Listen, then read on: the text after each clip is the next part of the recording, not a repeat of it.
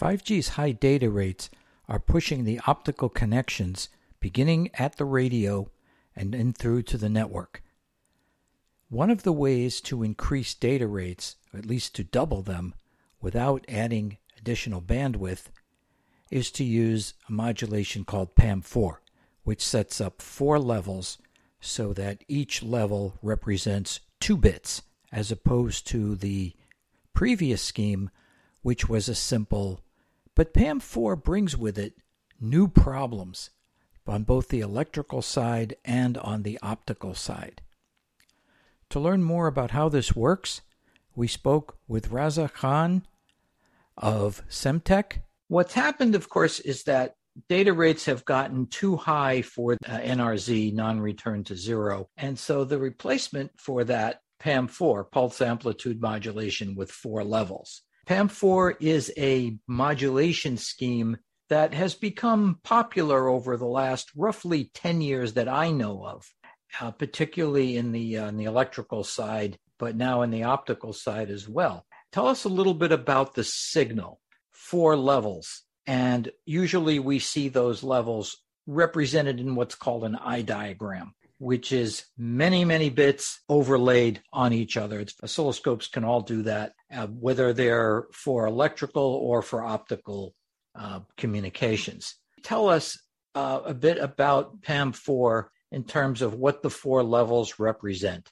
The easiest way to understand, you know, the benefits of PAM4 is to really see exactly as you mentioned, the four levels allow to send more information within the same kind of baud rate.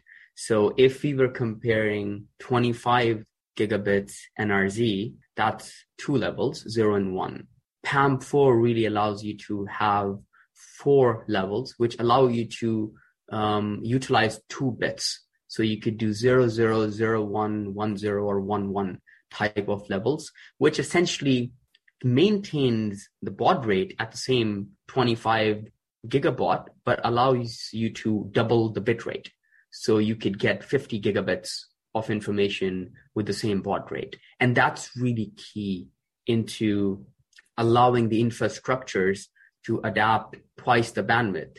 And keeping the baud rate same is also a very good means to keep the cost low because then all the PCB designs, all the other aspects of the infrastructure, including some of the optics, can remain sort of at the 25 gigabaud level because it's the same frequency, but you're now modulating it at a complex modulation. So, you know, I, I like to break it down into the simplest terms to understand whether, you know, if you have a flashlight and I'm flashing it to you, I'm just turning it on and off. And you're interpreting that signal as one or zero.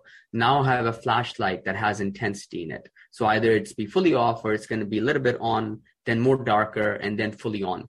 Um, so that gives you more information within the same kind of medium.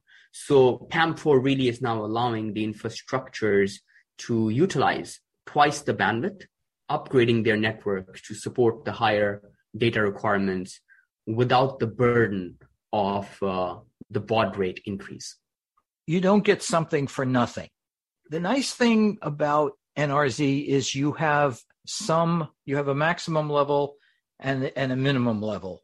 But with PAM4, you don't want to expand the maximum level to make it higher. If anything, you want it to be lower.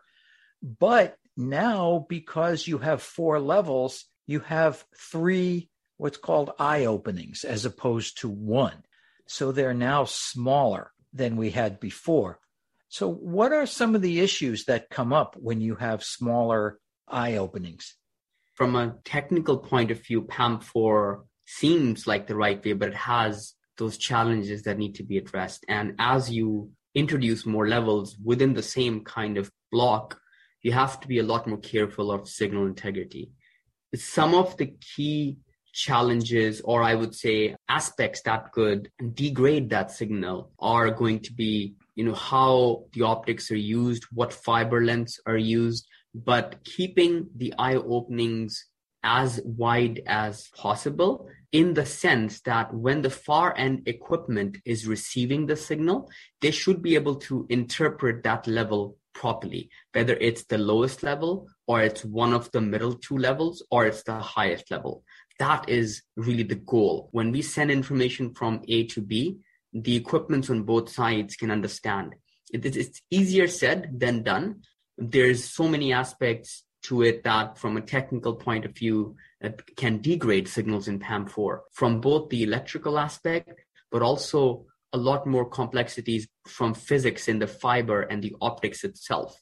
And that's where the challenges come in. The IC technologies that all the companies are working on, or the optics that the the optical companies are working on, they all kind of work together to address and minimize those degradations. So when a PAM4 signal is launched, it is interpreted at the right level at the far end. And that's where, you know, keeping those eye openings as wide as possible and as clean as possible is the essence of it. When transmitting optically, the longer the path, the more distorted the signal becomes. And in, op- in optical, in fiber optics, the bits tend to stretch out and become wider as you get longer and longer lengths. Is that more of a problem with PAM4 than it was with NRZ, or some people call it PAM2? Does that stretching of the bits become more of an issue with PAM4? That's another way to look at that. How, you know, you can also pin the question the other way. Can you achieve the same reaches with PAM4 links versus what you were getting? And for the most part, I think the phenomenon that you are mentioning you know, one of the things we look at is called dispersion. Dispersion is really an optical effect that happens as the signal travels through the fiber. But dispersion is also heavily related to the wavelength or the color of the signal that's being launched. So some links that are working at 1310 nanometer, that wavelength is the minimal dispersion. So theoretically, there is very little um, chromatic dispersion with that signal when it's transmitted on the fiber. But there's obviously some variation to that. Nothing is perfect. So when that wavelength shifts from, from 1310 nanometer, you start to see that uh, the signals, as you mentioned correctly, get stretched in a way they're just appearing at the other end at different time intervals. So that's what creates the effect of that stretching. And chromatic dispersion is one key aspect that distorts the signals and limits the amount of fiber that can be used. Um, and like I said, it's heavily dependent on the wavelength. So with certain links operating exactly as 1310 nanometers, we may be able to do, you know, slightly longer reaches. But the other aspect that's important is the aspect of just loss. There's optical loss as the signal travels in the fiber that is also dependent on the wavelength. So 1310 nanometer is actually a pretty high loss optically, but it's less for dispersion. Whereas the other wavelengths that are common in this industry are 1550 nanometers, which is higher for dispersion, but lower for loss. So it's a, it's a very balancing act that has to be done. PAM4 only complicates a little bit more. So for the more most part, I think the between 25 gig NRZ and 25 gigabaud PAM4, which is 50 gigabits, we've been able to maintain most of the reaches as they were in 25 gig. Maybe there's some impact that you know will be about 30% or so in terms of the reaches um, but for the most part we've been able to develop optics and ics that can accommodate that um, but as we go continue in the PAM4 direction at the next node, it will be, I think, um, another key shift happening that the reaches will be uh, quite different than what we have today. How does this uh, dispersion affect that eye opening, which is so critical in being able to detect an amplitude level and therefore a combination of two bits? How does that how does that uh, change with because of the dispersion? Yeah, essentially, if you have one edge coming in one instant of time and the other edge is appearing at a different instant in time, it makes it very stretched. So the eye opening gets reduced a lot. And what that means for the far end receiver that now they cannot understand what level is coming to them. And that's what causes a bit error. We we can't understand whether we're sending um, a zero zero or a zero one or a one zero or a one one level. So essentially dispersion is a physics limitation that we just have to live with. There's other things we can do optically to compensate for dispersion. You know, you can have a lot of clever tricks, but they sometimes are not used in the links that you're referring to from the radio to the equipment because they are very high on power consumption and they're very costly. Um, so those links, um, those types of uh, dispersion compensation is useful when you have to drive, you know, hundreds of kilometers of distance. Then you absolutely need something to compensate for that phenomenon. But in the shorter links, you just have to live with the dispersion and the reach is kind of limited to, to what physics allow. But essentially to your question, Martin, it really lowers the eye opening width and the height. So on a oscilloscope, if you see that, it would mean that the eye opening shrinks more and more as you have higher and higher dispersion. The other thing about PAM4 is because you have four levels instead of two, let's let's imagine that we have a, a bit and let's say it's a zero and it's at the lowest amplitude level and or actually in this case a zero zero at the lowest amplitude level. Depending on the next pair of bits it could go up one step two steps or three steps if it goes up, say, one step, then the edge can reach its, or the, the signal can reach its destination in less time than if it has to go up twice as far or three times as far. So, how does that also affect the eye openings? Yeah, that's another great aspect to it. And part of it is IC, part of it is op- optical technologies like the lasers. You know, we want to have fairly fast rise times or fall times that's what we refer to in the industry. That's the time it takes for the edge to go from zero to a to the maximum level. That's what we call as the slope of that signal. So we want to have that within the standards committee have defined to be able to maintain a PAM4 signal along the link. You have to have certain rise fall times on the whole link. And that's what all of the integration of technologies come together to enable that. But if the rise fall times are slower than required, then essentially, to your point, when the signal has to go from zero to all the way to the maximum level, it's going to take longer. And essentially, your eye opening at the very top of the of the link is going to get very shrunk because of that. So you're essentially eating into the margin of the link. And how that would appear is that you may not be able to drive um, a 10 kilometers link. You may be able to drive much less, or, or, you may not be able to drive any link at all. So aspects like that have to be very careful from any IC technology perspective, but also from a laser point of view. You know, you raise a really good point. You know, depending on the types of lasers, whether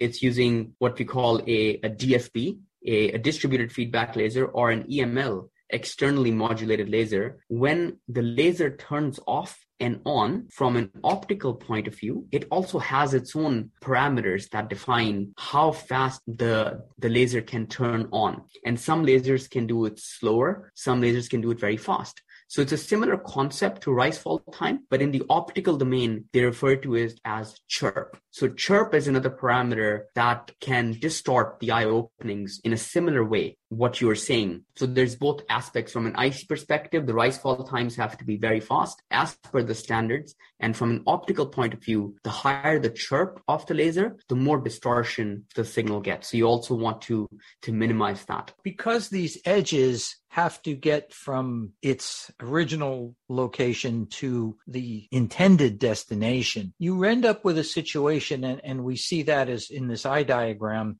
where the middle eye tends to look less distorted than the upper eye and lower eye. And I'm assuming that has to do with those arrival times uh, going from the fully on to fully off or fully off to fully on. Is that why the middle eyes tend to look more symmetrical than the upper and lower eyes? Yeah, that's part of it. The other, there's also other physics aspects of lasers. There's, you know, phenomena such as the relax relaxation oscillation of lasers, which essentially means when the lasers reach the, the highest output color wise or the highest intensity they're supposed to do, there's a small ripple at the end of it. And that ripple, um, because maybe the, the lasers are reaching saturation point, and those ripples can cause also some closure in the top eye opening. And similarly, when the laser is fully turned off at the lowest level, there's again some ripples. And those can cause some more closure than expected. Whereas if the lasers are going from, you know, the low level to the middle levels, then maybe they're, they're in a better spot linearity wise. So typically those are, you know, those can be slightly better than the top and the lower portions of the eye diagrams. Now, as we look at these eye diagrams, we notice that the the the edges or not just the not even just the edges but all over the the signal. We see that the signals themselves have some width to them. They're not a very fine line. And that occurs that that is what is known as jitter where one bit may act slightly different than the previous one or the next one or because these eye diagrams are overlays any of the any bit relative to any other bit. And so you get this line that tends to widen over time. The more bits you have in this overlay the wider you're going to get which which becomes a smaller eye because more of the shall we say time is uh, is taken up by this these slight differences. Uh, can you explain that a little bit more in terms of what is jitter and why do why do bits tend to why are they not all identical? Yeah, no, that's another way to look at that. These are all kind of metrics to judge how good or bad the eye qualities are. You know, whether it's in the NRZ world, jitter is very common, and we typically measure jitter at the middle of the of the eye opening that's where a far end receiver would be in that space sampling the best position to judge whether a zero was sent or a one was sent. So we measure jitter because it's easier in NRZ. There's only kind of one crossing of the of the edges. So you can measure that point. And jitter is essentially, as you mentioned, you know, how over time, if the edges are being delayed or or faster, then you can create less eye width inside the eye opening, that just takes away from your margin. When we move to PAM4, the concept of jitter is still there. So the larger the jitter, the lower the opening or the margin in the link. But it's not as easy to measure in PAM4 because there's so many crossings happening. So the industry have come up with some other metrics. One of them is TDEC-Q, which is essentially a transmitter dispersion eye closure metric that helps to judge how open the the eyes are or the openings are. So that's another parameter that is very common. Standards like OpenEye MSA that have their own kind of metrics to judge. They have essentially eye masks for the eye openings, but they all try to put out a number that's easier as a metric for anyone to measure to judge how much margin is going to be in the signal. So the concept of jitter is still very much the same. It's just that jitter on its own was an easier measurement in NRZ because of just one crossing. So it's very common to just reflect into jitter and come up with a metric. In PAM4, it gets a little bit complicated. So there isn't one single jitter measurement that you do. You can see the effect of jitter, but to measure the quality of eye, the industry IEEE defines it as TDEC-Q, which is a parameter that judges the openings and the margin in the link. There are many kinds of optical modules in use today. Are there any that do or do not support PAM4? In data centers, actually, PAM4 has been very prevalent. They started to use it um, a few years ago. In wireless world, predominantly from that link from the radio to the equipment, the transition to NRZ from NRZ to PAM4 is happening now. And that's what the innovation we are trying to enable. SFP28 is the typical NRZ module. So SFP28 are modules that run 25 gig NRZ. The next node of those modules are called SFP56. So SFP56 are the modules that support 50 gig PAM4 operation. And, and that's what we are working with the whole ecosystem is trying to adopt those kinds of modules so they could be used in the front haul applications for the wireless to be able to handle all the new demand that is coming from a, a uh, subscriber growth and from a data consumption point of view. The signal coming into an optical module is electrical. How does an optical module minimize the effects of the signal coming in? Can it do any kind of cleaning up of that signal because otherwise the the impairments or the differences coming in as electrical signals will pass through or perhaps get amplified. What we call signal conditioners, conditioning the signals from an electrical domain point of view. One of the core things the IC inside a module has to do well and at low power. That's really um, the major job. Because if you don't condition the signal when it's received, it will not work. The link will simply fail to work. Vice versa, when the signal is received optically into the optical module, it has to be converted back to electrical. And then before it is passed on to the equipment or the servers or the ASIC, the module still has to condition it. So the electrical signal goes pristine. Signal conditioning is, is a key part of what an optical module does on both the transmit and the receive end. On the electrical side, we've been hearing about data rates of 28, 56, 112 gigabits per second, and there's now talk of 224 gigabits per second. But on the optical side, 100 gigabits per second has been around for years, and we often hear about 400, 800. Now we're starting to hear about 1200. Can you explain the relationship between the electrical and the optical? In order to explain that, maybe one step I want to show is a simplistic area. Even when 25 gig NRZ was prevalent and it still is in most regions, there was 100 gig in data centers that was being used. But 100 gig in data centers only meant four lanes of 25 gig NRZ. So the module itself was a 100 gig module, but it utilized four lanes of 25 gig NRZ, both in optical as well as in electrical. Now, sometimes the modules also incorporate different wavelengths so they could merge all those 25 gig links, different colors on the same fiber. And that's when the module is still 100 gig. It's still four lanes electrically of 25 gig NRZ, but you can transmit it over a single fiber.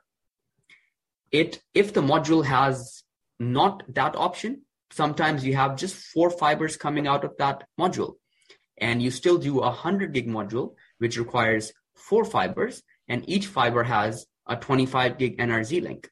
So, but the module itself is classified as a 100 gig module. Now, if you think to 50 gig PAM4, the same thing applies. How the industry. So the shift from 25 gig NRZ to 50 gig PAM4 is just happening. In data center, it's happened. In wireless, it's happening now. And the way they will get higher optical rates is the similar aspect, where either they could merge multiple lanes of that 50 gig PAM4, different colors on the same fiber. So you could start to get 100 gig, 200 gig, 400 gig as well as 800 gig. Even today, if you have 8 by 50 gig, you know, that's how you get the 400 gig modules today. So in a way, it's utilizing the same electrical layers and multiplying them and either distributing them over a single fiber or over multiple fibers. Well, Raza, thank you so much for your time. And uh, we appreciate you giving us this tutorial on PAM4 optical transport. Thank you. Yeah, my pleasure, Martin. It was really good to, to talk about it. And thank you for the opportunity.